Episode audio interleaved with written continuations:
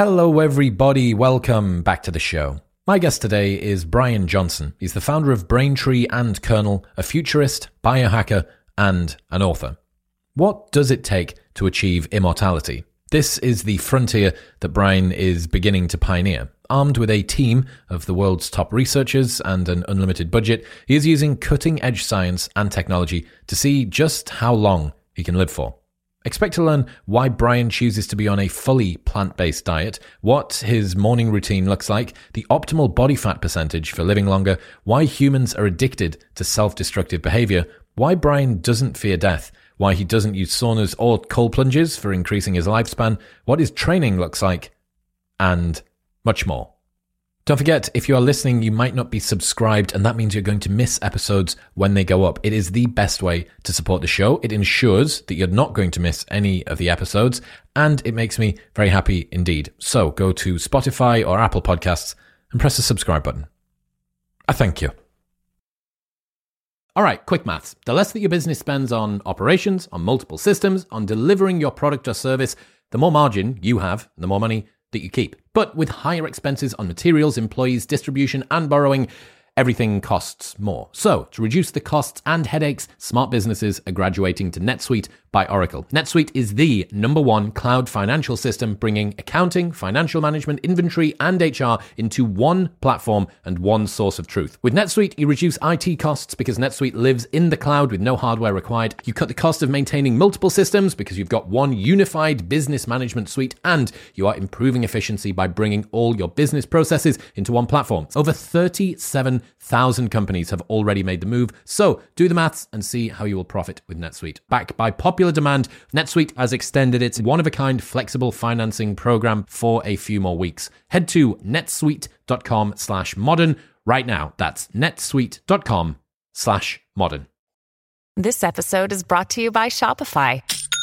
Forget the frustration of picking commerce platforms when you switch your business to Shopify, the global commerce platform that supercharges your selling wherever you sell. With Shopify, you'll harness the same intuitive features, trusted apps, and powerful analytics used by the world's leading brands. Sign up today for your $1 per month trial period at shopify.com slash tech, all lowercase. That's shopify.com slash tech. Hey, it's Ryan Reynolds, and I'm here with Keith, co-star of my upcoming film, If, only in theaters May 17th. Do you want to tell people the big news? All right, I'll do it. Sign up now and you'll get unlimited for $15 a month in six months of Paramount Plus Essential Plan on us. Mintmobile.com slash switch. Upfront payment of $45 equivalent to $15 per month. Unlimited over 40 gigabytes per month. Face lower speeds. Videos at 480p. Active Mint customers by 531.24 get six months of Paramount Plus Essential Plan. Auto renews after six months. Offer ends May 31st, 2024. Separate Paramount Plus registration required. Terms and conditions apply if rated PG.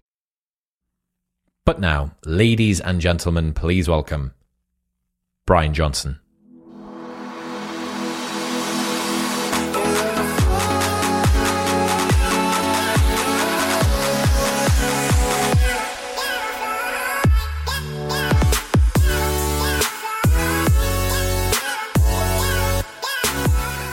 You fear death?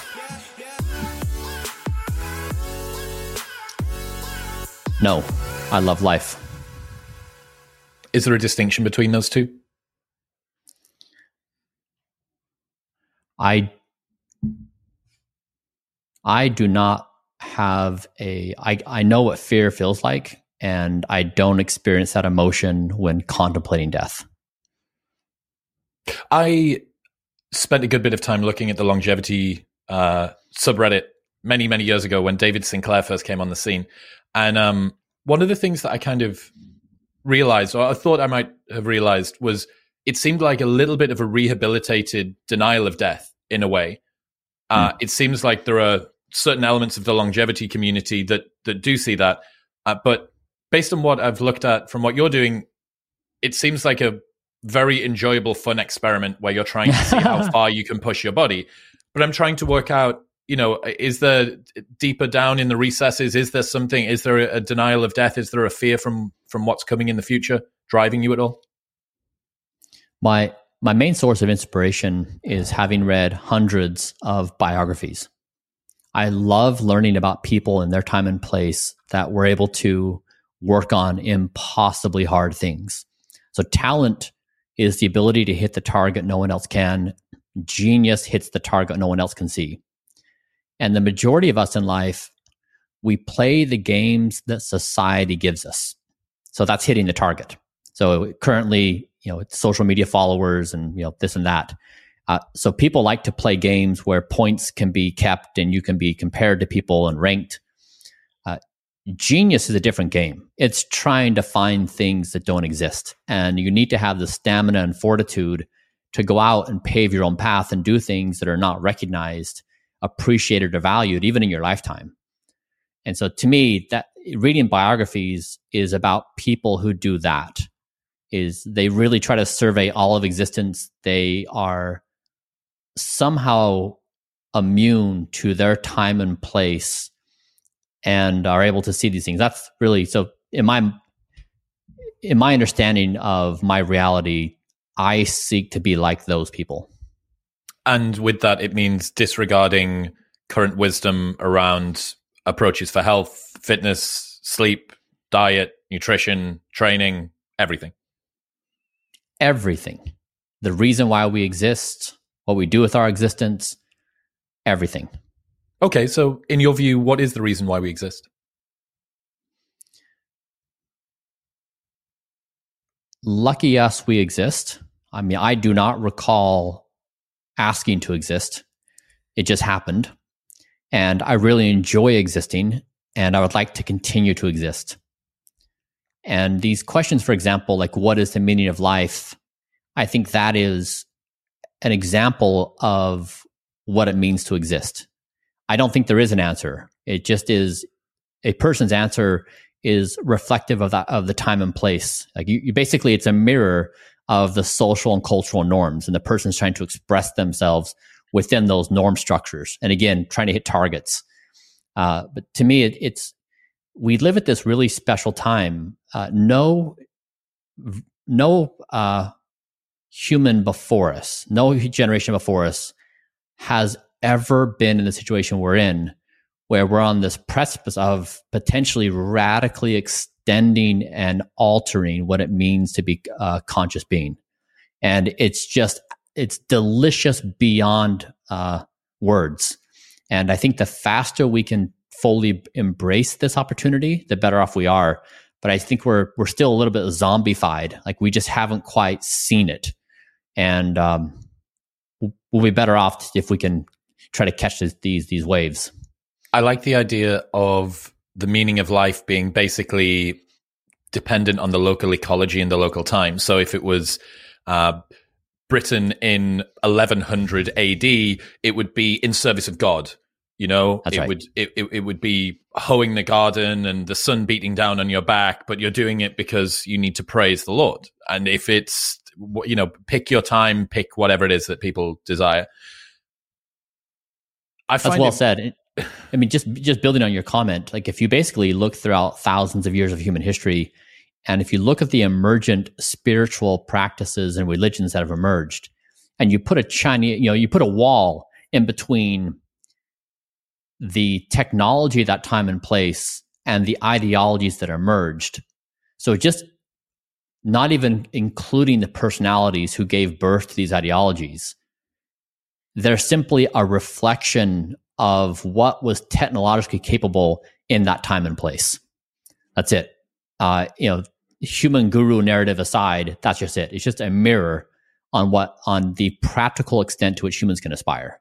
Okay, so in this regard, does technology unlock our ability to think about our meaning and our place in the world?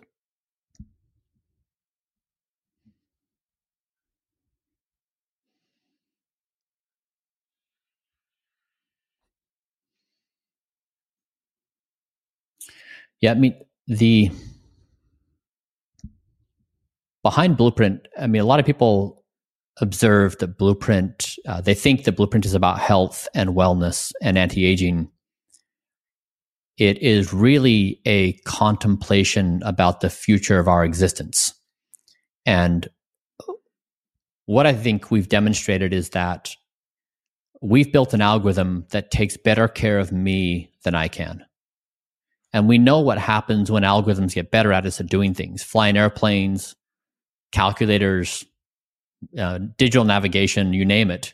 we embrace them because they do a given thing better and they help us achieve our goals better than we could ourselves so we can free our minds up and do other things with blueprint i think i've i'm showing uh, following nietzsche uh, of god is dead i think the mind is dead. That if if the algorithmic ability if i can measure you know the, the 35 trillion cells in my body and an algorithm can better manage entropy than i can of course i'm going to opt into it and free myself up to do other things. And i think that's where we're at as a society. I mean uh, so yes does unlock does technology unlock it? Yes. I mean i think at the most fundamental level and the most meaningful philosophical uh, revolution to happen in a long time, the mind is dead It's here. Like it just arrived. I think a lot of speculation about artificial intelligence, maybe five years to 10 years ago, was that, yeah, sure, we'll be able to automate certain things. It'll be able to do kind of normal forward thinking processes, but it can't do creativity. It can't do art. It can't do writing. It can't do music. And then it turns out that it probably can, and given enough time, it's going to be able to do it better than us. One of the interesting things to reflect on from your point there was that um, navigation system. Everybody uses Google Maps or Apple Maps or some equivalent now, right? Why? We used to navigate by our favorite roads. We would look at a map and have an A to Z out and go through all of the different routes, and there would be a co pilot that would be giving you the wrong directions why is it that we were so uh, quickly prepared to switch from this mm-hmm. personal orienteering approach to using a GPS?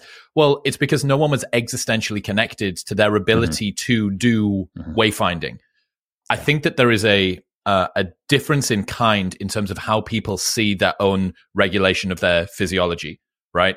That there is some sacred sense mm-hmm. that I mm-hmm. shouldn't go in and tinker with what nature has already done, that it is mm-hmm. able to regulate itself, it can optimize, so on and so forth. There's, uh, you know, even see this around vaccines as well, that the difference mm-hmm. between somebody taking a pill versus getting an injection, there's just, there yeah. are certain relatively arbitrary sort of rules that we place on what feels sacred, what mm. doesn't, what we should tinker with, what doesn't, what we're prepared to relinquish control of and outsource to a computer, and what we're not.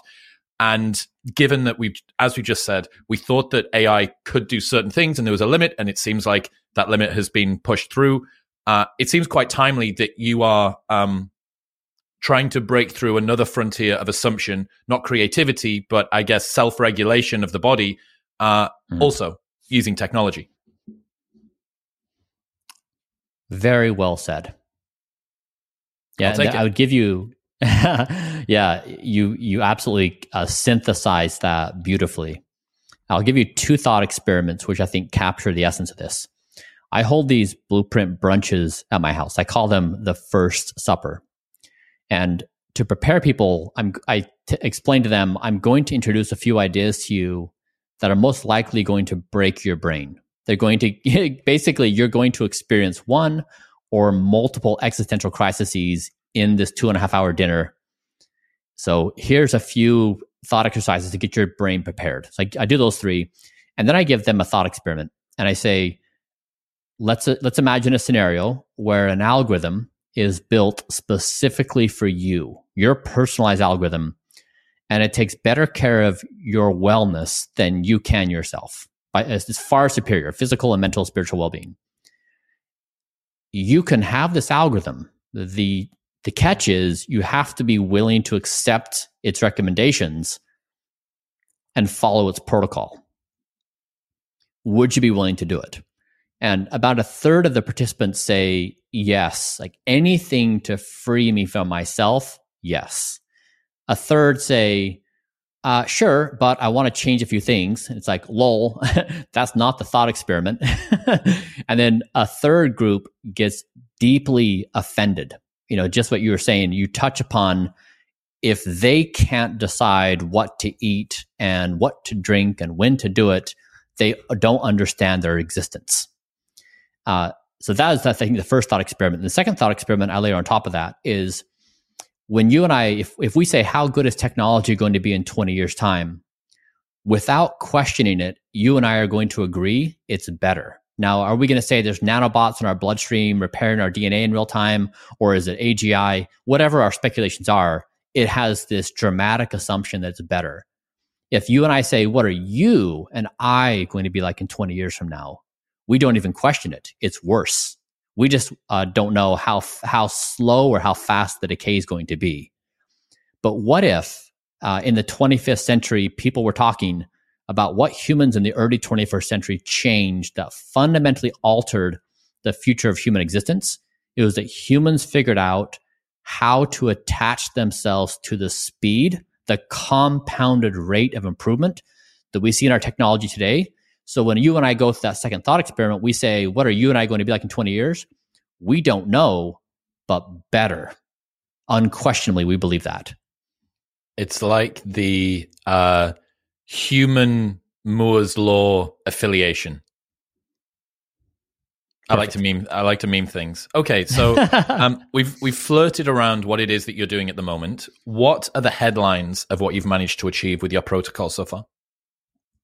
I think the most compelling data is that I've using a state of the art DNA methylation algorithm. I have slowed my speed of aging by the equivalent of 31 years. My body now accumulates aging damage at the speed uh, uh, better than the average 10 year old and better than 88 uh, percent of 18 year olds, which means you know people at 10 years old are accumulating aging damage. Uh, most don't realize that. Just as you get older, you accumulate damage faster and it compounds. And so my body's aging extremely slowly. Uh, number two is I have 50 biomarkers, the, the things you would normally expect, like cholesterol and triglycerides and other things like that, that are in the perfect optimal clinical outcome range. I have 100 biomarkers that are less than my chronological age, several fitness tests where I test out at, as an elite 18 year old. My body runs three degrees Fahrenheit cooler than normal. So no matter how you're looking at it, whether it's my DNA methylation, my fitness test, my biomarkers, my phenotypic markers, whatever you're looking at, the data says the same thing. I'm in near perfect health. Pretty impressive, pretty useful. What is the projection, presuming that you don't get into a car accident at some point, what is the projection of your age, your potential longevity? Yeah, I mean, people uh, are a familiar frame of reference would be what is the return of investment on this company? And investors typically want like a 3x return or a 5x return or a 10x return will be out of the park. Think about that on lifespan. If you can be around for the future of these technologies coming, your return on life investment could be 5x, 10x, 100x, 1000x. No one knows. You could have a massive return in life. And so the goal is be around. It's worth doing the hard work right now to dramatically slow your speed of aging. What I've been trying to do with Blueprint is when people talk about aging, it's always this, oh, it's coming and oh, it's exciting. And wouldn't it be amazing if? But no one had, in my estimation, said, okay, let's take all of the current scientific evidence. Let's put it in one person and let's see where we're at. Let's just give it a go. Let's see what the data says. Is the fountain of youth here right now? If not, how close, how far, where are we at? And that's what I've been trying to do is to say, actually, you know what? It's it's pretty compelling what's available right now. Are you familiar with the concept of longevity escape velocity? I am. Yeah. So it, it, sounds like you're kind of referring to that basically that the longer that you stick about, the better the technology will be down the line, which means that it will be able to extend your life longer. And if there is a point at which the technology is able to bypass or uh, the technology gets stronger than the rate at which we age, you go, okay, well, my point is to, to stick about until that. And that would be longevity, escape velocity. So I, I've had a ton of people on the show talking about longevity, health, and fitness. And it seems that the conception, the overarching principles aren't necessarily as universal, especially when we add your uh, approach into the mix. What is the overarching principles that guide your approach for longevity? Mm-hmm. Yeah, this is this has been a fun learning for me. You can have four anti-aging scientists read the same five papers and then ask them to design an anti-aging protocol and you'll get five different anti-aging protocols. there's just no agreement and there's there's not a way of settling the agreement. And that's why I've endeavored to do this is I do it and then I share my data. And yes, there's limitations of it's n of one, but it's better than n of zero. Okay. Given your markers, given what you have learned, what does the framework look like? Or what does the what are the principles uh, and the longest levers that you're looking at? Uh, it's a process of measuring extensively. I think I'm potentially the most measured human in all of history. Then it's taking that data and it's trying to assess the very best evidence. Now that's that's an art because again, you can uh, have scientists look at the same data and they come with come with different conclusions. So it's looking at the evidence, then it's implementing the protocol uh, in a subject like myself where I'm trying to be perfect in protocol adherence, and then it's repeating data, evidence, protocol, and do it again and again and again. Why are you vegan? What's the thinking behind that? Uh, by choice. So it Blueprint does not express opinions about anything. It doesn't say whether veganism is good or bad or meat is good or bad. It just is a process to say measurement, evidence, protocol. And so I basically just asked my team, is it possible for us to do a vegan protocol and be within the targets of the optimal clinical outcome ranges? So the only exception is I take collagen peptides. I'm trying to find a vegan source for that. But yeah, it's a preference, not a necessity. Why do you prefer it? Uh, because I would like to, I hope that a scale, a scaling law of technology that the more intelligent a system gets, the more compassion that it has. So this is an ethical veganism substrate, a, a little foundation that you're playing on top of reducing animal suffering. I'm going to guess. It, it's a it's a contemplation that uh, the the problem that humanity the only problem we have to solve as a species really is goal alignment. We have these godlike powers now. We just simply need to figure out, not simply, we need to figure out how to cooperate. And that means not just humans, but humans and planet Earth and humans and AI, like trillions and trillions and trillions of agents of intelligence, whether they're cells or whether they're bots or whether it's plants or whatever it is. We have this gigantic tapestry of computational goal alignment. And it's a problem of a size and scale that just baffles the mind. It so far exceeds anything we're, con- we're, we're, we're, we're capable of. And so when I think about the real game we're playing here uh, at the largest possible scale of this mathematical model, uh, I hope that we trend towards compassion. Because while we are alpha on this planet right now, that's not, I don't think we're alpha anymore. And I think that we are going to want the attribute of compassion to exist in this broad tapestry of, intelligence. Would it potentially be easier, simpler, more efficient, more effective for you to add animal products in? Have you ever considered trying to do that? Is there a point in the future at which you'll say, let's do a six month test where fish comes in or seafood comes in or or red meat comes in. Yeah. I've shared everything. I, have shared the entire blueprint protocol so people can do it and they can share their data. I personally don't want to do it. Right. I understand. In order to get the nutrients that you need without touching on animal products, I imagine that that's a very large amount of vegetables that you need to eat? I mean, I don't know large. I mean, the my if you just look at the evidence and you say my I'm trying to goal line 35 trillion cells that make up me and the objective function is to reduce entropy. So I'm I'm running this this massive computational model with 35 trillion cells on goal alignment with myself. And I'm basically saying, can everything inside of me uh, try to go after one goal, which is less entropy? And we're looking at all the evidence, we're looking at all the different data. But to me, it's a really interesting quandary because we think about goal alignment and cooperation of can we get AI to align with 8 billion humans?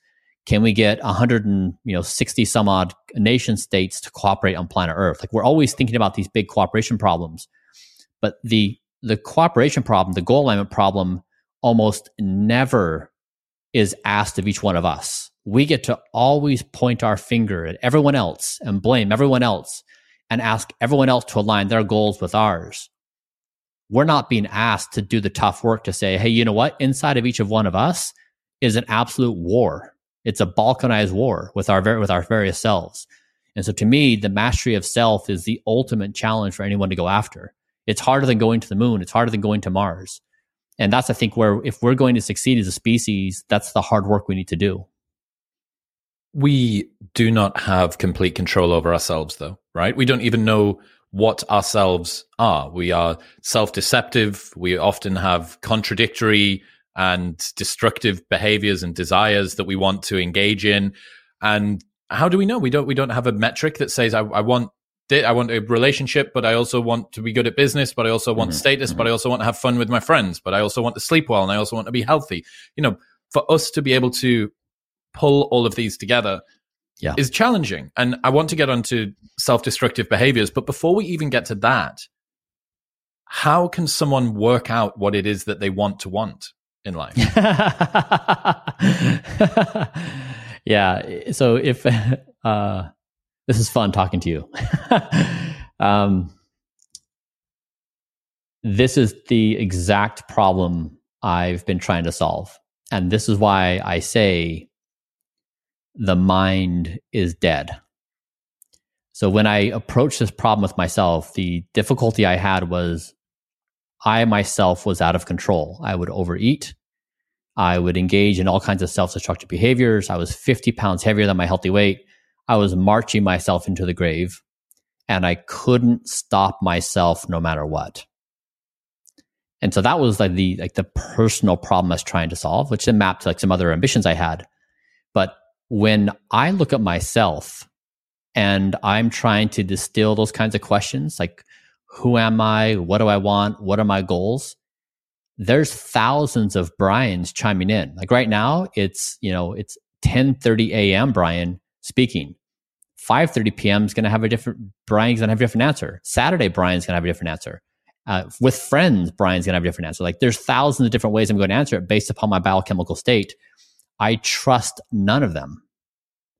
And that's why, you know, th- th- I don't know how to tackle this complexity. So what I said is like, what is the most basic and simplest possible thing I could do that would actually wrestle my chaos into some order and you know, like try to eliminate the unruliness of, of my existence. And that's what Blueprint has done. And that's why I follow the algorithm. It, it's, it's freed me from this insanity, which used to be me. But you had to make a value judgment at some point, right? You had to say that the goal that I'm going for isn't to maximize status. It's not right. even within the world of health and fitness to maximize muscle mass to compete in a bodybuilding show, to maximize my endurance or my HRV yeah. or my VO2 max or whatever it might be.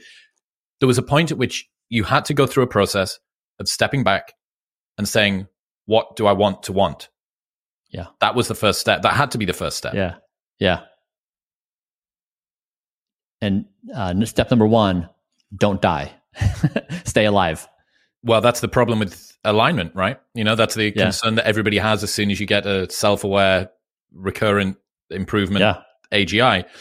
Okay, yeah. so um, Daniel Kahneman often talks about this idea of um, uh, two uh, levers that you can use to encourage behavior change. One of them being uh, try harder, and one of them be sort of stop doing the things that are stopping you from doing the thing more. So mm, press on the mm. accelerator further or release the brake. And I think what I like about your approach is that you your your first priority, as far as I can see, is stopping pressing the brake before starting to press the accelerator. Stop mm. doing the self destructive behavior. What is your framework for identifying self destructive behaviors and overcoming them? It's a, a complicated question, and I've tried to simplify the thinking of it. Anything that increases my speed of aging, I label as self destructive. Anything that slows my speed of aging is rejuvenative. So I try to just make it very clean, left or right. And what about overcoming it?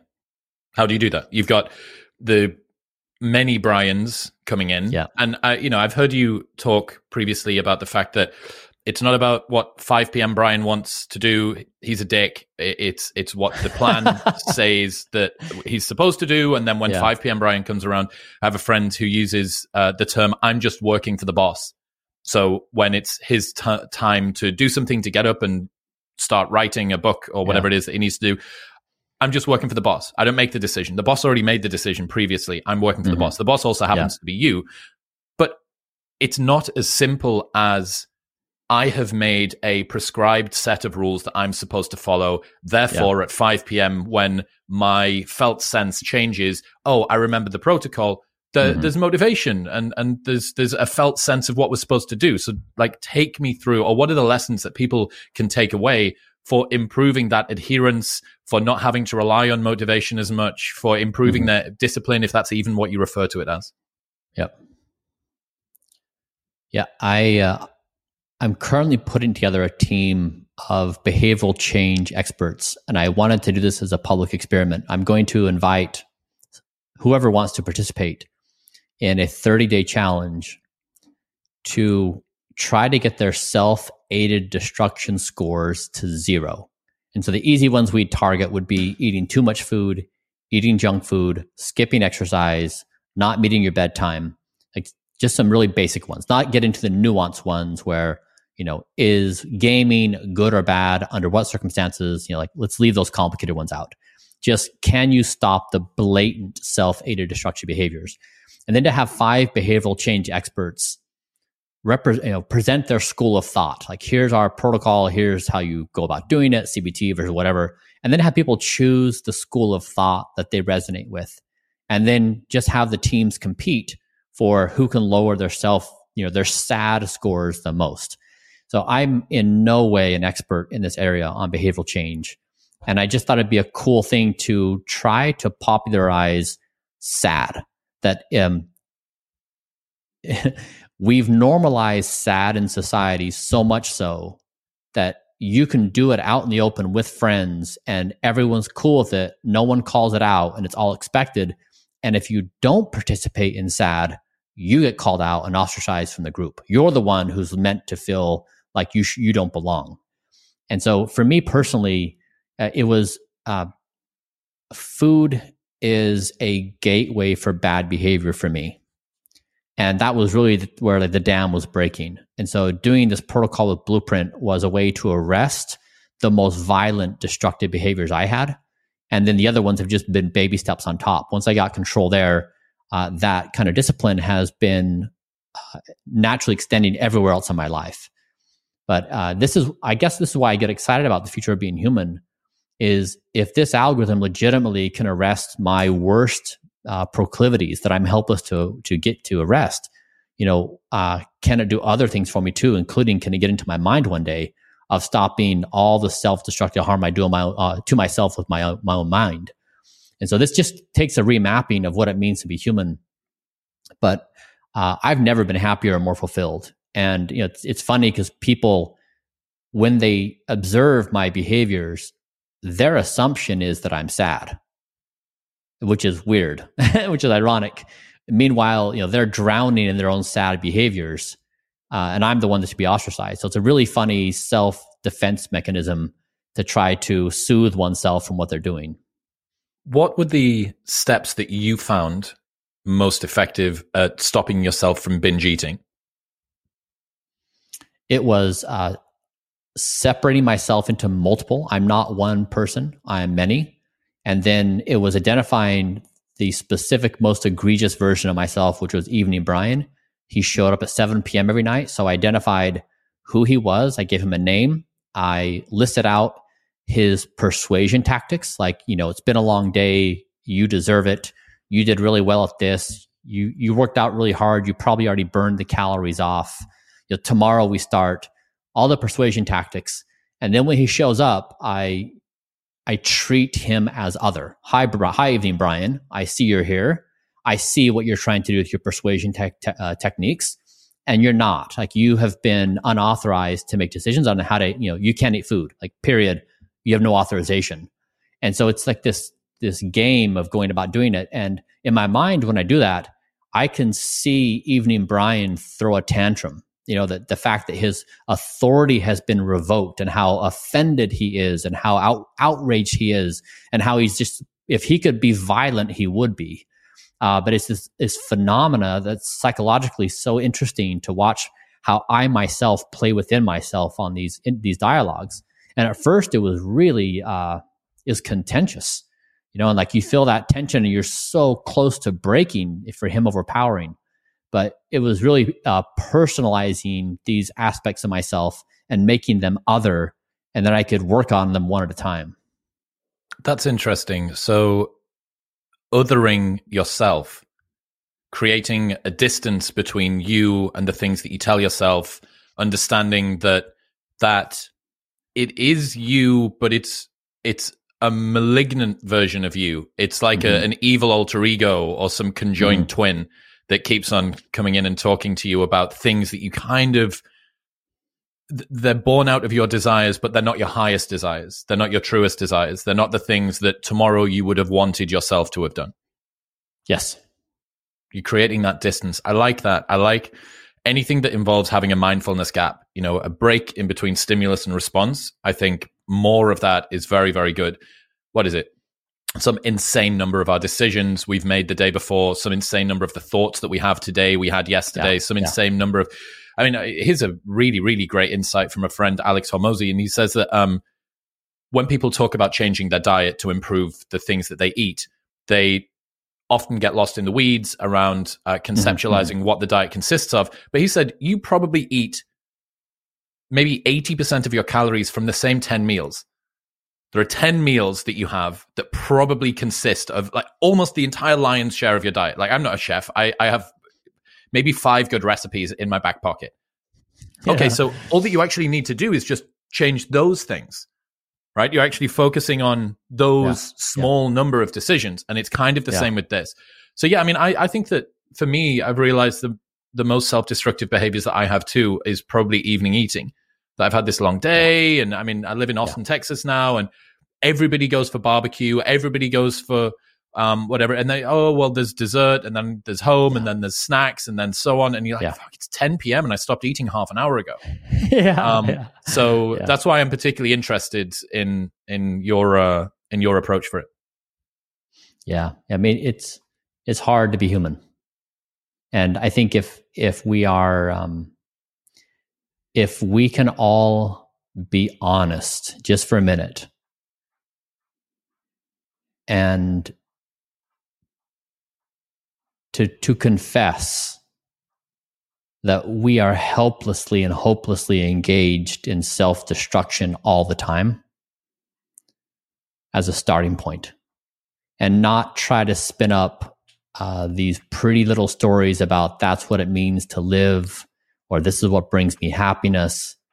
They're lies. But we've done such a phenomenal job of making them pretty stories and protecting them because we don't want to face this uncomfortable reality. But we are a species addicted to self destructive behavior. And I don't think this is the form of intelligence that we want to be walking in as we engineer AI. I think we, you know, again, we have this tendency to point our finger at everything in the world except for ourselves as the thing that needs to change. To play devil's advocate for the other side, I think that much of the behavior that people do could be classed as self destructive, especially using the parameters that you set out earlier on. But people can't know what they don't know. And for somebody who doesn't understand that the behavior that they're, that doesn't understand that binge eating isn't actually good for them because it helps them to relax.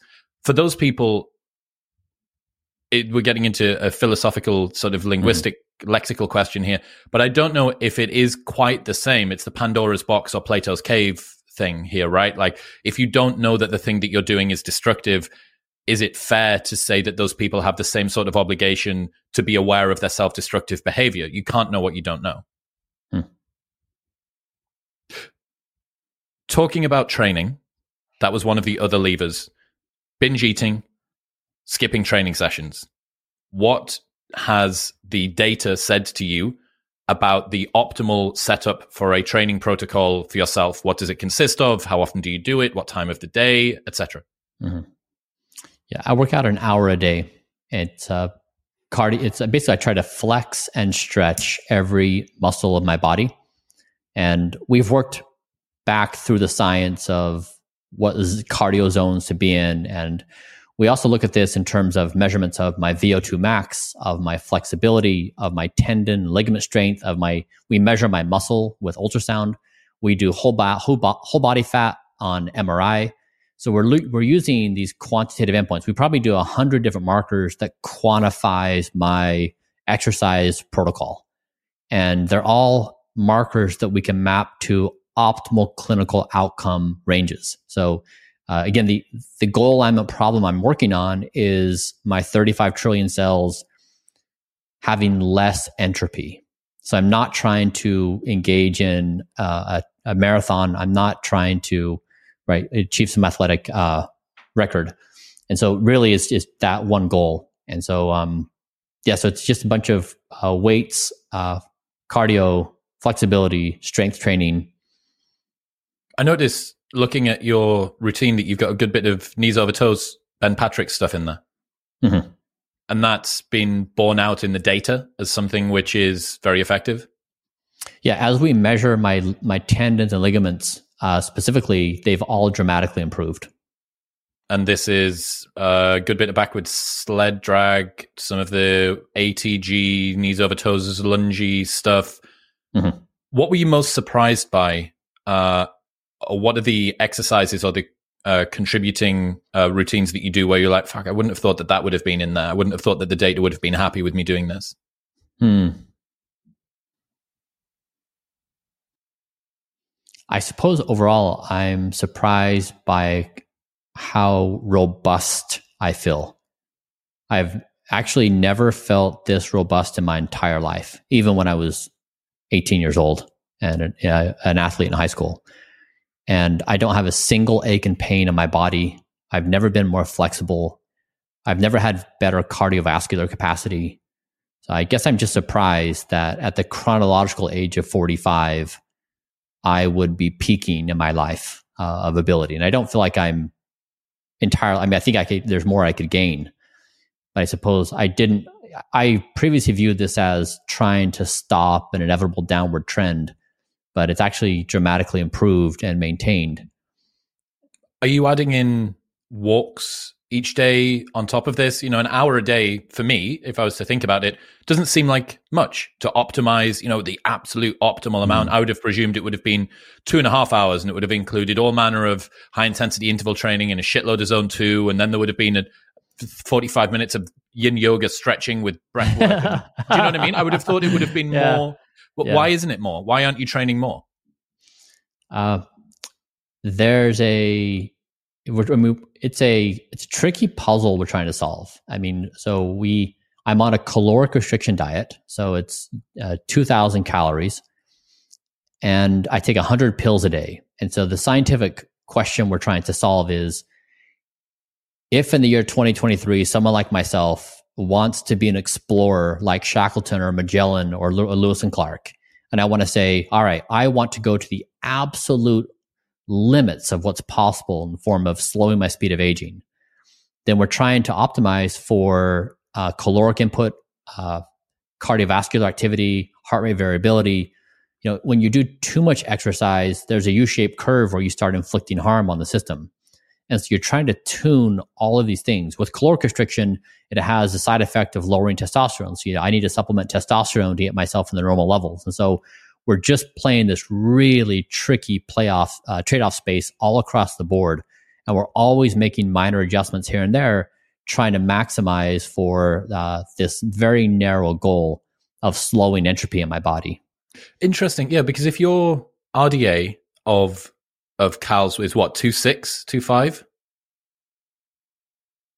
Uh, sorry. What would be your recommended? What, oh yeah, yeah, yeah, yeah. Maintenance yeah, for you would be two five or two six yeah, ish. Two six, yeah, two six five five. Yep.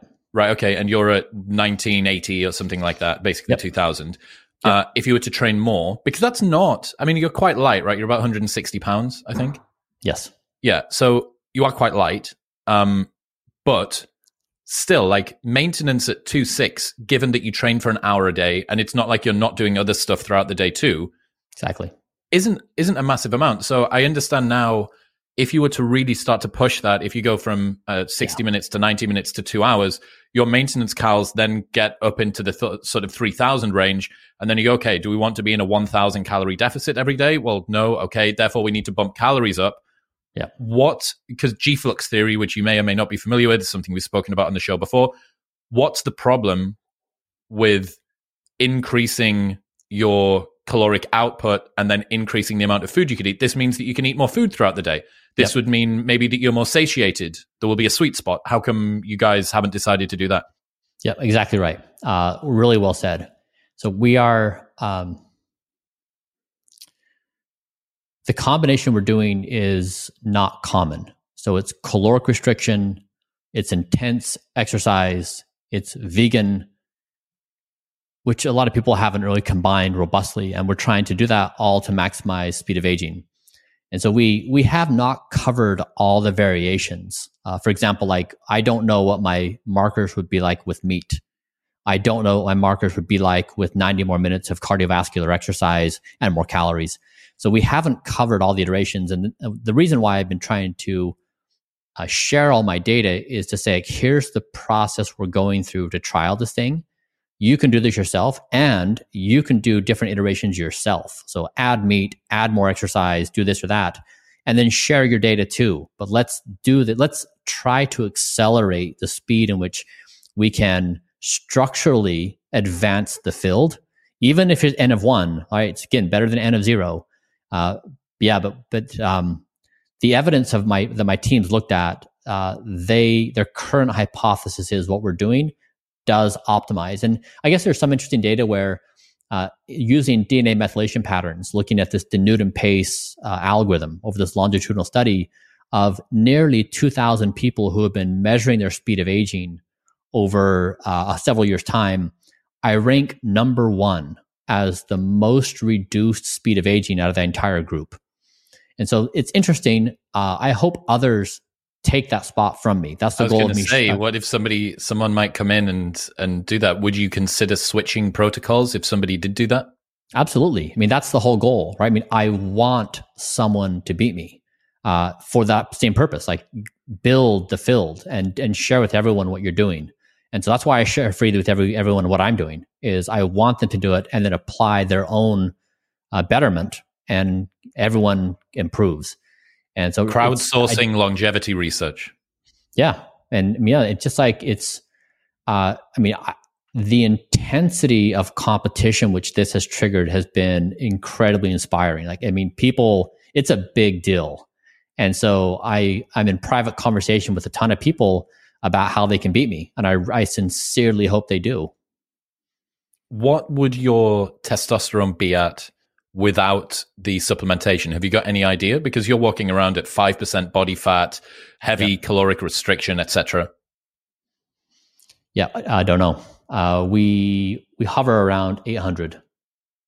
Wow. So we, okay. we, So, we hover mean, around the, the we hover around normal, uh, but that's with um, uh, I think it's nine units a day of testosterone. Uh, is that true? It's two mg patch. I think each one converts into like nine, I, something like that. I forget. What the that's a dermal conversions are. patch of testosterone. Mhm. Mhm. I've never heard of Yes. that being a delivery mechanism for testosterone before. Is that common? Uh, it works. Yeah. So I, I mean, it keeps my levels steady. It's a dermal patch. Yep. Fuck yeah. That's cool. Yeah. I mean, it's much Yeah. cooler than having to, you know, pin IM every three days or whatever, two and a half times a week or something. Throw the patch on, go about your day, peel the patch Yeah. off, put the second one on, go about your day. That's pretty cool. Yeah. Yeah.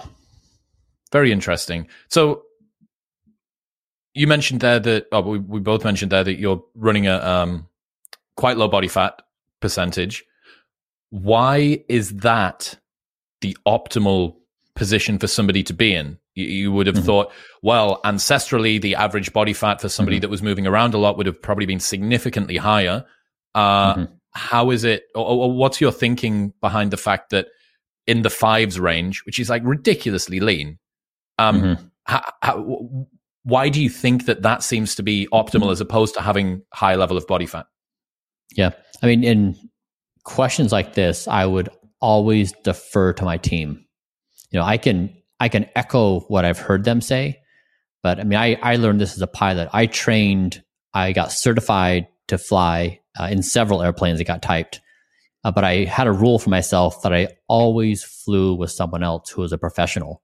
Because when I was in the cockpit, even though I knew what I was doing, I was never as fluid and as competent as them. Uh, when they, that's all they did every day, all day is thinking about that versus me jumping in and out. And so, uh, and then also just knowing that if you have five longevity experts doing this, doing this, they're all going to disagree. But um, yeah, we've just been following the evidence of you know caloric restriction has some meaningful evidence, and you know, like we're looking at these these lifespan and health span studies, and we try to follow it. And so I don't know if uh, five uh, percent body fat is a target of more of where the body has settled out at it's a byproduct of the fact that you're doing this caloric restriction, and that is why your particular body ends up sitting at somebody else would be at three and a half, someone else would be at seven and a half on the exact same protocol. Okay, interesting. Yeah. Yeah. One of the and, things that yeah. I haven't heard you talk about is heat and cold exposure. This is the current most popular um, mm-hmm. bro science approach for mm-hmm. a longevity routine. Are you using ice baths? Are you using sauna exposure? Do you consider it a hormesis stressor? Have you tested with it? We um, we kind of don't do anything that's popular right now, and uh, we we've looked pretty carefully at uh, cold and hot exposure. We've looked at uh, hyperbaric, and it's not to say that these things don't have benefit. It's that they don't have benefit in the ways where we have objectives. And so, I mean, there's an unlimited number of things I can do in a given day that would potentially be useful to me, but we have an extremely specific goal of slowing my speed of aging. And when you have that narrow of a goal, it just creates a really clean workspace to say, does this thing have inclusion or does it not? And so, no, we don't do any colder or heat exposure. That's interesting. I, am starting to kind of get a conception about this this single ordinating principle, slow mm-hmm. down the speed of aging that means that there are other things that other people who have slightly different mm-hmm. ordinating principles might need to add in. Let's mm-hmm. say that it was your goal to optimize uh, dopamine throughout the day. Okay, well, you, maybe you would look at adding in cold exposure. Maybe you would even look at adding in cold exposure multiple times throughout the day. And maybe mm-hmm. you would do some research to look at whatever the equivalent of a circadian rhythm for dopamine is. And yeah. well, maybe we can bring it up on flat points and maybe we can boost it on other points. And maybe we'd be yeah. taking a bunch of supplements. Yeah. And that would be the ordinating principle if we want to maximize dopamine throughout the day. It's interesting that um, slowing the speed of aging, and you would have done it had it have been something that you think would have contributed to it, hasn't folded heat and cold exposure in. You said we're not doing the things that other people are doing, but you're not doing them because other people, you're not not doing them because other people do them. You're not doing them because presumably the data doesn't suggest that it's something that That's would right. be worthwhile. Yep. Again, very well said. But it's strange that it's not looking at the data, the data isn't screaming at you, get in a fucking cold tub or like go in a sauna. Like it's strange that that's not happened, I think. Yeah. Yeah. And it's, it's hard. I, I really, um, we, we get asked about, I get asked about cold exposure, I think more than anything. and, um, my objective is not to rain on anyone's parade. It's not to discourage anyone who's trying to do good for themselves. It's not to try to be a know it all. I've just really not wanted to engage in the conversation. You know, it's not mm-hmm. part of my protocol. Fine, whatever. You know, like I don't need to go out and trumpet it. Uh, and I don't want, if other people are excited about it, that's wonderful. Uh, but really, this is trying to move the entire field forward. And, uh, you know, I think there's a certain disposition that helps people feel encouraged. And so maybe we'll find the evidence and maybe it'll be uh, you know, something we do in the future. Like, I never know. Like, I, I every time I've expressed an opinion. I've come back to think I'm never expressing an opinion again because you just never know where, where it's going to go. But I will say that you know with with what we're doing now with sleep and diet and exercise, maybe it solves my dopamine for me. I don't know. I mean, I don't currently have a dopamine problem. I think, you know, like my mood is, is never been more stable in my entire life. I've never felt more, more motivated in my entire life. And so it's just different ways of saying it. But I think what you said really was a nice construction where if you don't have the clarification of endpoint, then it really gets in this fuzzy space of where you don't really know where to put that piece of the puzzle and then people can misinterpret how to think about it. I remember I heard stories about both Elon Musk and Jeff Bezos. And during his time at Amazon, Bezos had one ordinating principle that every single decision went through. And it was, does this improve customer experience? Mm-hmm. Does this improve customer experience? Every single decision. And. Musk's apparently may still be was, does this get us closer to Mars? Every single thing, every single question. Does this get us closer to Mars? do I go to the party this evening or do I go to bed? Do I decide to hire this person or do I decide to fire this person? Do I decide to start this new company or invest here or buy Twitter or sell Twitter or tweet or do whatever? Does this get us closer to Mars? There's maybe an argument to be made that some of the tweets that he's put out probably don't get us closer to Mars, but I, I think it taught me the value of a single ordinating principle. Mm-hmm. mm-hmm. Ryan Holiday's book from last year, Discipline is Destiny, the biggest takeaway that I took from that conversation was that without a goal, without an ordinating principle, there can be no discipline before that because the discipline yeah. is in service of the outcome. What yes. are you being disciplined for? Like, what is discipline? And given the fact that we are these multifactorial, multivariate creatures with all conflicting goals and self deception and 5 p.m. Bryan and 7 p.m. Bryan and tired Bryan yes. and hungry Bryan, yes if you don't have a very, very clear goal, it's almost impossible to be disciplined in the service of it. And okay, in your opinion, then, is it more difficult to live a life with more than one goal, or the more goals you have, does life become exponentially more difficult? Working back yeah. from that, yeah,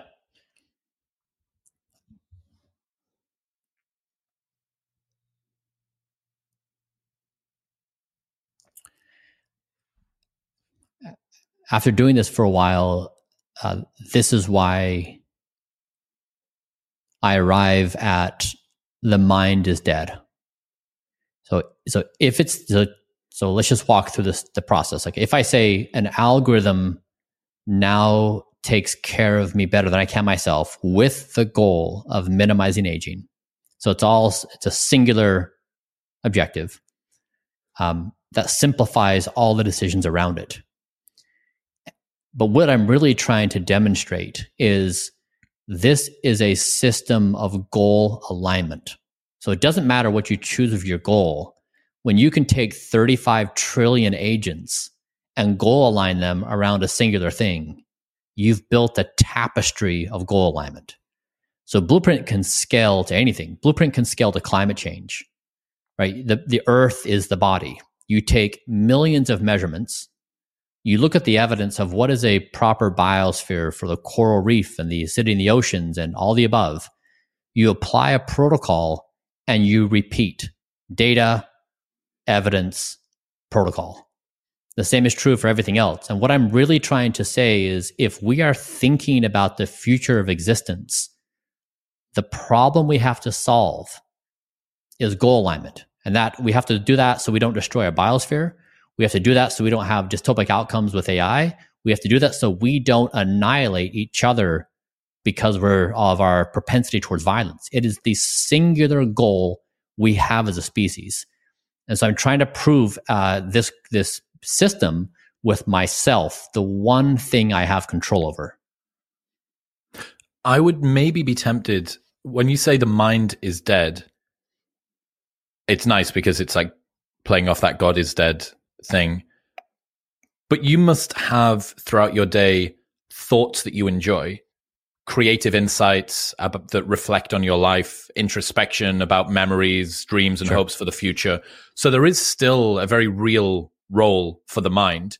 It seems it's a little bit more like decision making is dead in that regard. Um, but yeah, I think you've spoken a couple of times about where your emotions are at, regulating emotions. Uh, you even said earlier on that spirituality or uh, like uh, being spiritual is is a component of this.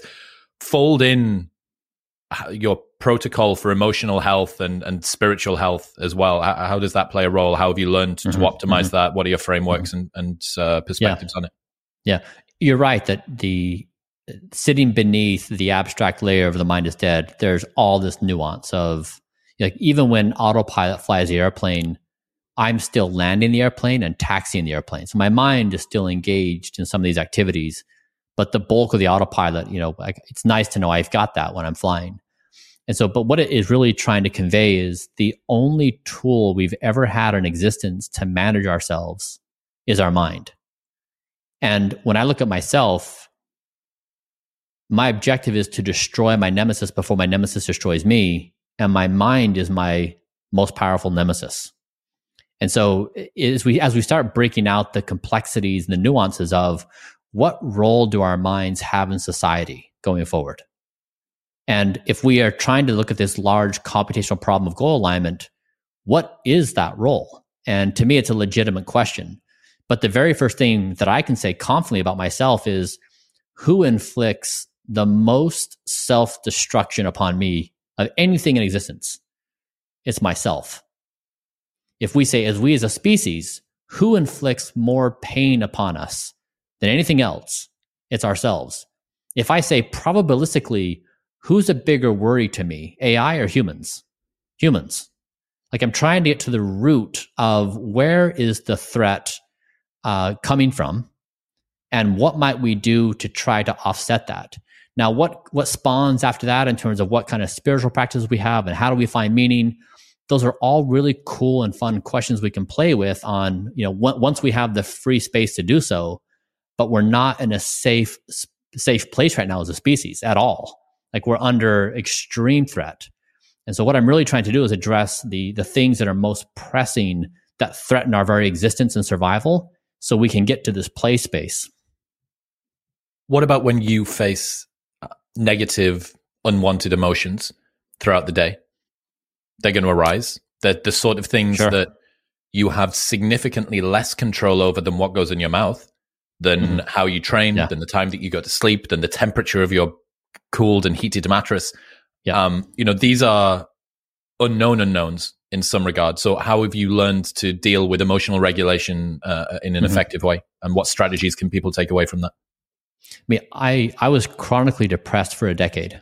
Uh, likely the result of being an entrepreneur and working my talent off, building a Braintree Venmo, having three little babies in a bad relationship, you know, like all the stuff that you go through hard hard times in life.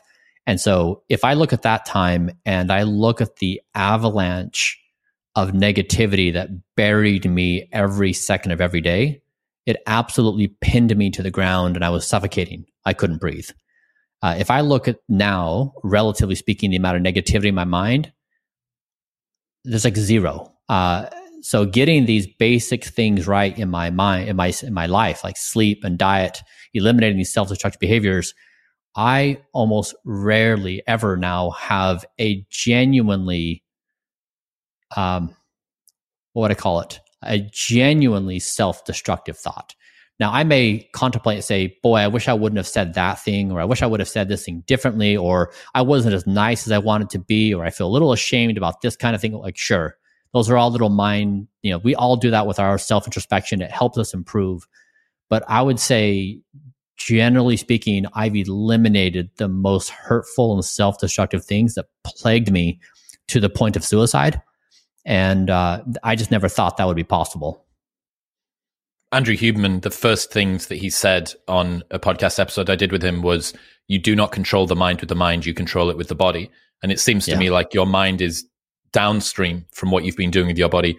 But I have a pet obsession for evolutionary psychology. And it seems to me that almost every animal, humans included, aren't meant to be satisfied. Where, where the inbuilt base programming um, outcome, the, the the the state that humans are supposed to be in is minor dissatisfaction.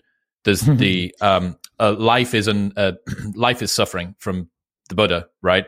The word for suffering is dukkha, D U K K H A, I think. And then mm, some mm. scholars contest that that word doesn't mean suffering; it means unsatisfactoriness, life is mm. unsatisfactoriness. You know, the mm. holiday that you plan to go on, the steak that you intended to eat, there yeah. is always something, the sand between your toes. It could have been a tiny little bit more salted. It could have been a little bit less well done. It seems pleasantly surprising to me that you, as somebody that is trying to optimize the body as much as possible, downstream from that, has found a very large amount of peace in the mind as well, given what my assumptions would have been about what uh, unperturbed human mentality would have been. Yeah, I mean, thinking about your frame, if if I were to try to oversimplify our existence, you know, it's like we become conscious and we become aware that we're in some sort of of uh, unpleasantness, hunger, or you know, need for status or ambition, like whatever. But we just spend our entire existence trying to address our unpleasantness. That's it. That's all we're doing. And then we make up all these stories and games. And the like the Buddha was saying, like, hey, like this is yes, this is this is existence, and the only way to deal with existence is to eliminate this permanently. But uh, to me, that's really what we're we're just walking around trying to deal with our conscious selves. And what I like about where we're at as a species is, yes, that's been the case, but it may not be the case. If we have the the ability in the form of computational intelligence. And we now can physically, predictably engineer atoms, molecules, and organisms. We're in uncharted territory.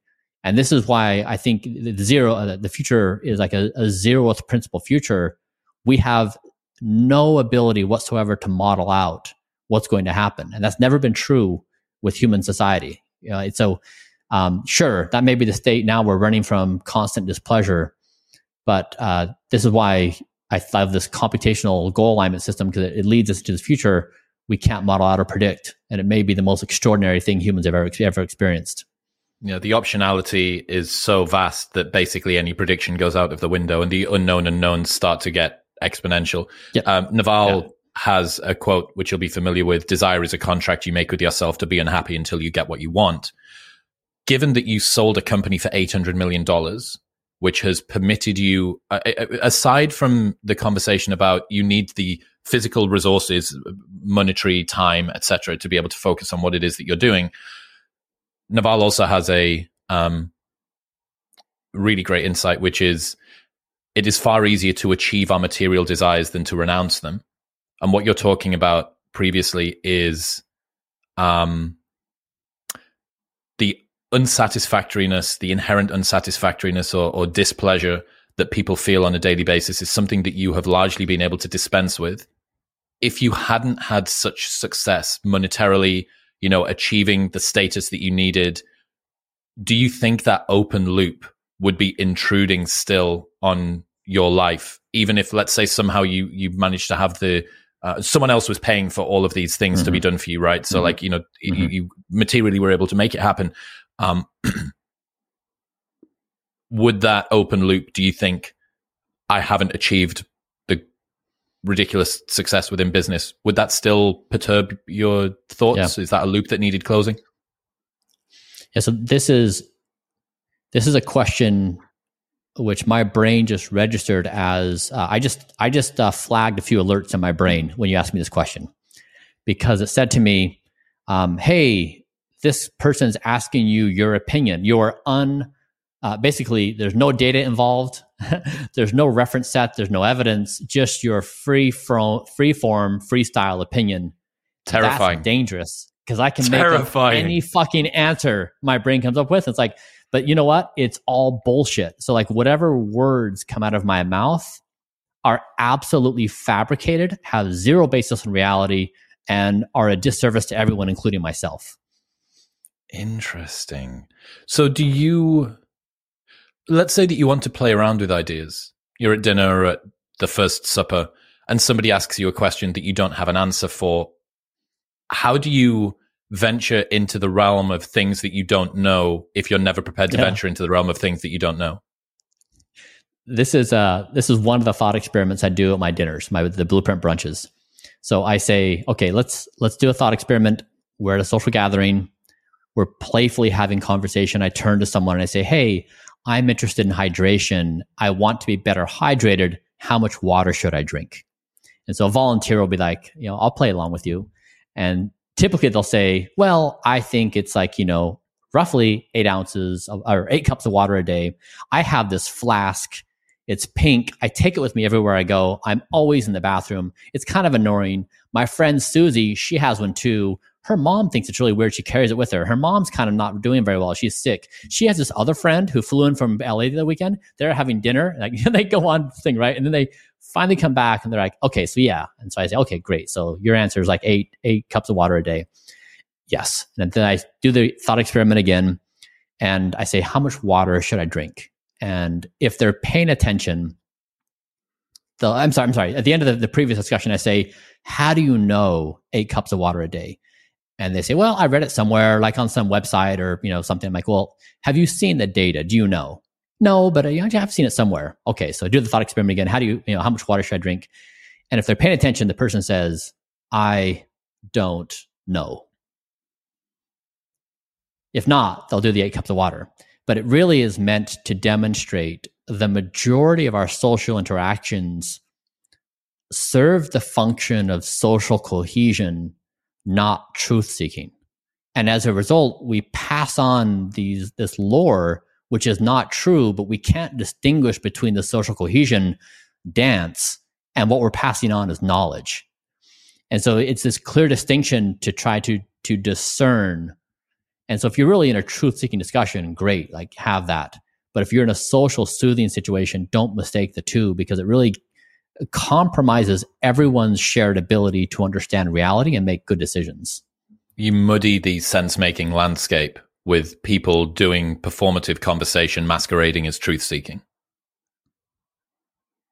Exactly. That's really fu- that's really really interesting. Um, in your opinion, then should nobody speak on things that they don't have data for and what is the role of playing with ideas that are more difficult to be analytical with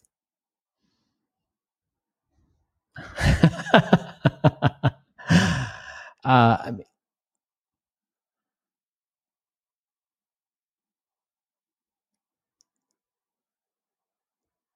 I suppose it it depends on who the conversation's with and what the objectives are. Um, you know, if you're just there to have fun, if you're actually trying to solve a problem, uh, you know, these blueprint brunches, I put, I bring people together, and no one knows each other. So it's it's a, a set of accomplished people, entrepreneurs, scientists, engineers, astronauts, educators. So everyone's kind of doing the dance of filling each other out. They're trying to figure out ranking and priority and status. They're trying to like you know, do all the social stuff. And so people are playing those different games. I, yeah, I just say my personal participation varies according to the group I'm in and what we're trying to achieve. Interesting. Um, one of the other things that you've looked at and that you're optimizing is sort of youthfulness on the outside, not just on the inside, the way that you look.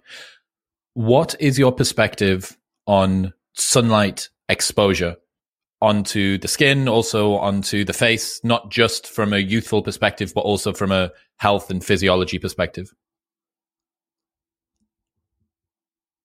I don't know. there I mean, we are. I'll tell you that I typically avoid the sun because my skin is almost always healing from some kind of laser. You can see here on the screen, you see all these dots all over my neck? Mm-hmm. What's that? Uh, from laser. So my I had we just we just bought another laser, and my face is still healing from this. Uh, so my I'm my skin is sensitive to the sun because it's in these healing conditions. So generally speaking, I'm always aware of the UV index when I go outside. I do wear sunscreen, and we measure my skin health uh, robustly. We use multispectral imaging where it looks at UV and red and browns and pore size. We use autofluorescence, we use MER scores, we do biopsies. So we're looking quantitatively at the skin from every angle so that we can say with some degree of confidence how my skin protocol is doing with all the treatments we're doing. Uh, but yeah, uh, generally speaking, as I understand it, UV exposure has uh, negative effects on the skin of a certain type with a certain duration with a certain you know exposure rate. So just generally, I don't get uh, a lot of sun exposure. Are you aware of the brand of sunscreen that you've ended up zeroing in on? Presumably, it's very well researched with a bunch of chemicals that aren't going to make you die sooner. Yeah, we use CeraVe AM, which is a 35 uh, UVA, UVB, and then also uh, Elta MD, which is also UVA, B, A, and B. Okay, are they uh, regularly available, mm-hmm. or is this some Vietnamese pharmacy website that people need to order? Yeah, yeah, regularly. Oh, cool. Okay, that's good. Yeah. Um, yeah, yeah. It's it, again. I think that it's very interesting to see what what's showing up in the data. Uh, you know, a ton of my friends very very big into earthing into spending time outside in nature rejuvenative practices and a big chunk of that involves sunlight exposure yeah a, a non-insignificant cohort of them are ones that have massive problems with putting sunscreen on their body on their yeah. skin because of what's going to happen dermally is it going to get absorbed and cause me to yeah. uh, full of estrogens um, i think that stress yeah. testing a lot of these assumptions as you are doing is very interesting. I think that it's helping to um, see where the rubber meets the road. Yeah, I mean, to your point, is it is funny.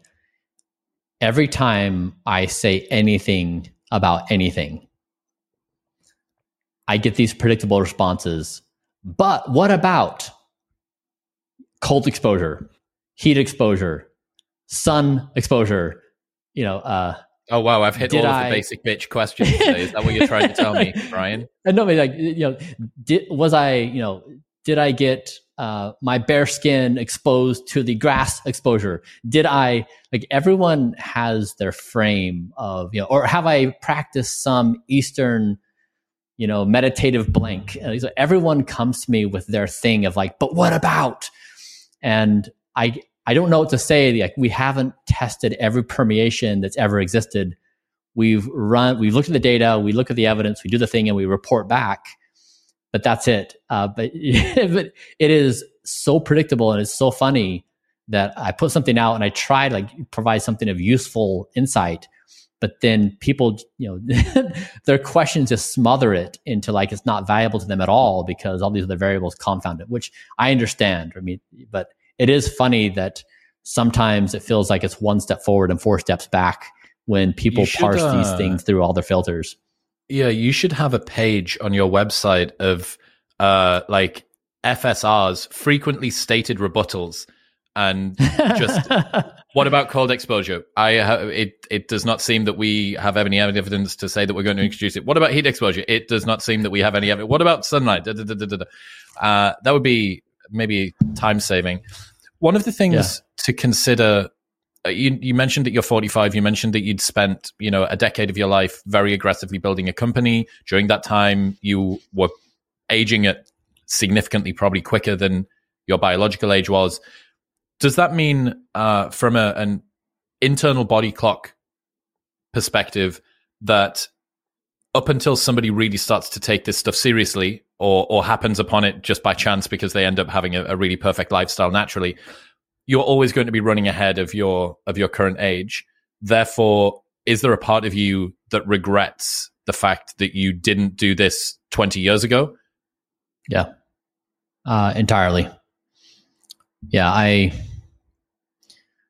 uh, my parents didn't know any better because they were following social norms, but I ate sugar cereal for breakfast, sodas. I was in the sun constantly with no sunscreen.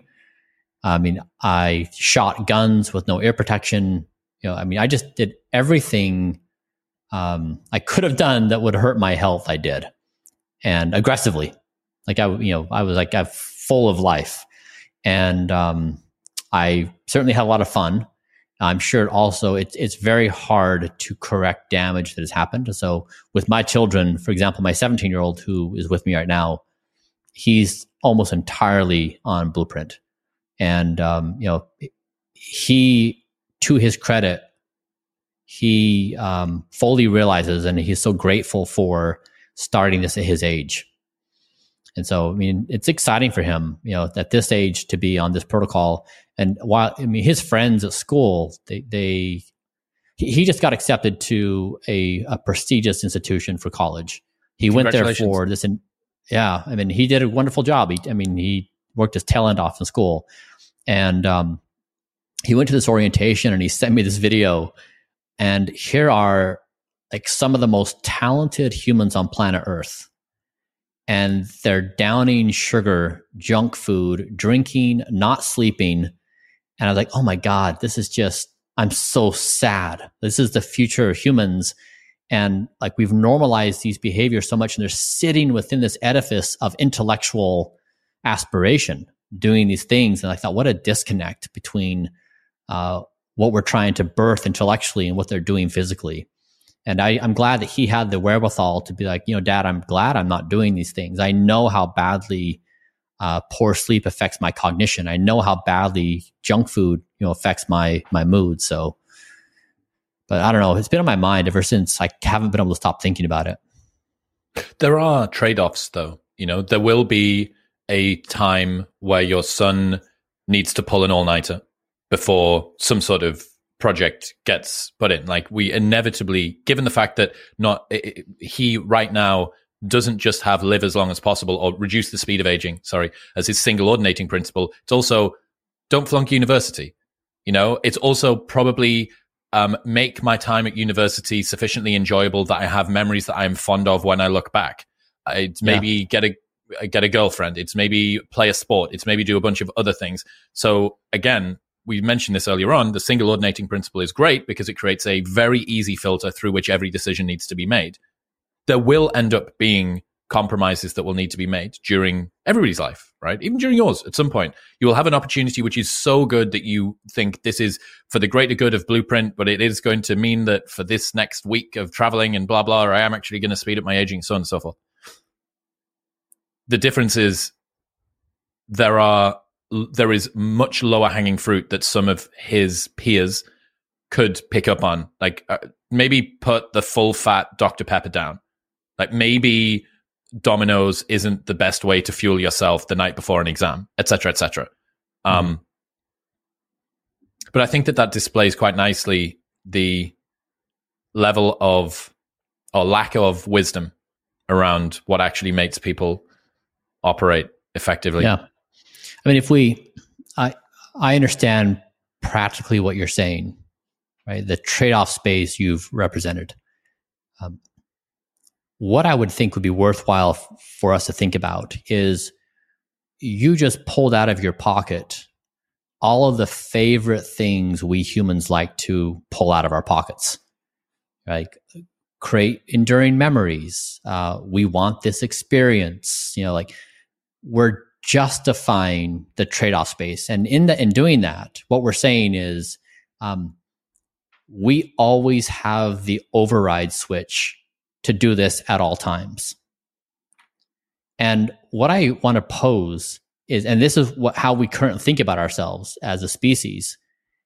When we walk into this future, we bring those assumptions that remain hidden to our own awareness. And so I like working with this concept of, of Gen Zero, of this idea that we, a, a group of humans walking into the future that is willing to divorce themselves from all human norms and customs. Because if you look at this and you say, okay, how powerful is artificial intelligence? How fast is it going to move? And what is our relationship in power going to be in relation to this thing? We don't know. And so I, I understand what you're saying on the trade offs, but it comes at the question from this position of luxury that we can always choose under any circumstance and make those trade offs.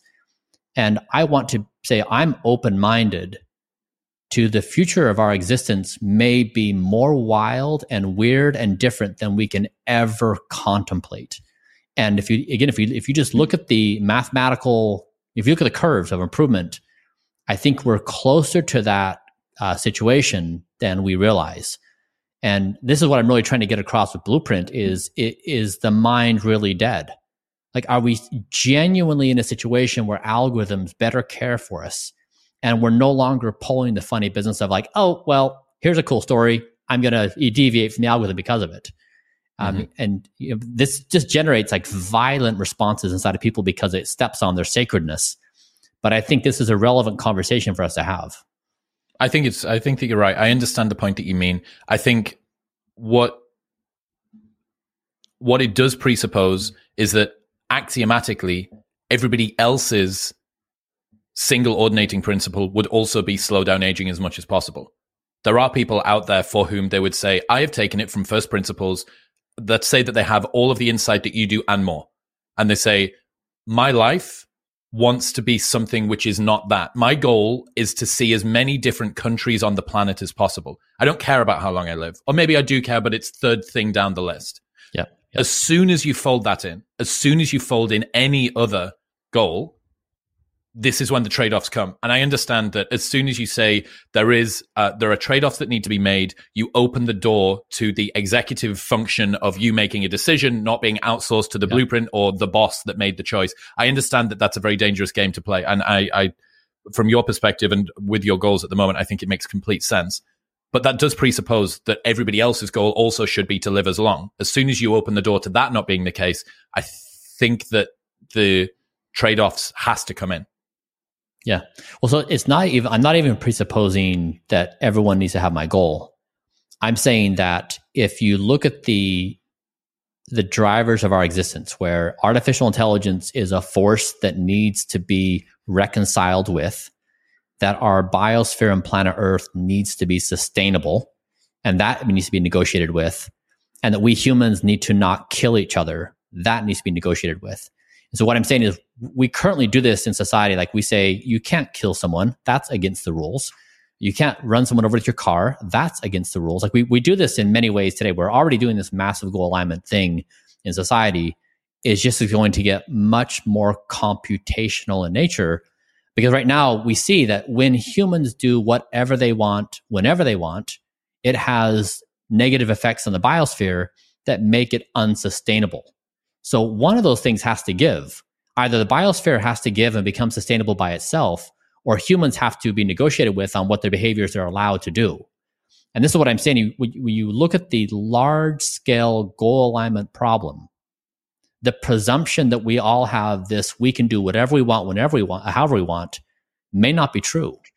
It's a different set of, of, of considerations we're walking into.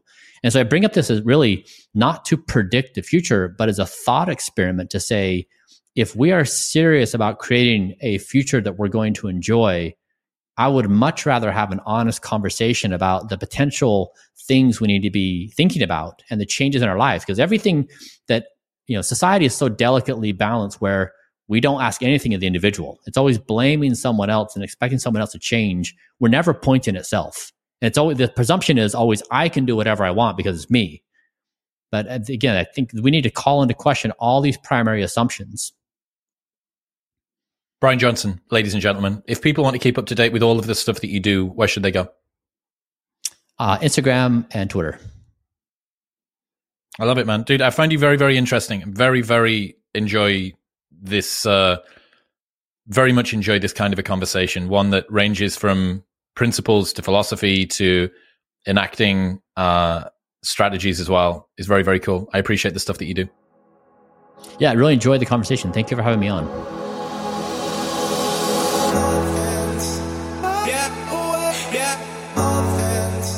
Thank you very much for tuning in.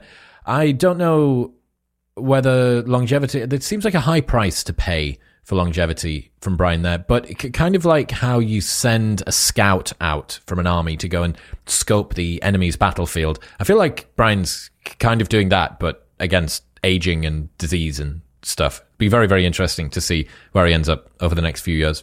Anyway, I appreciate you for listening, and I'll see you next time.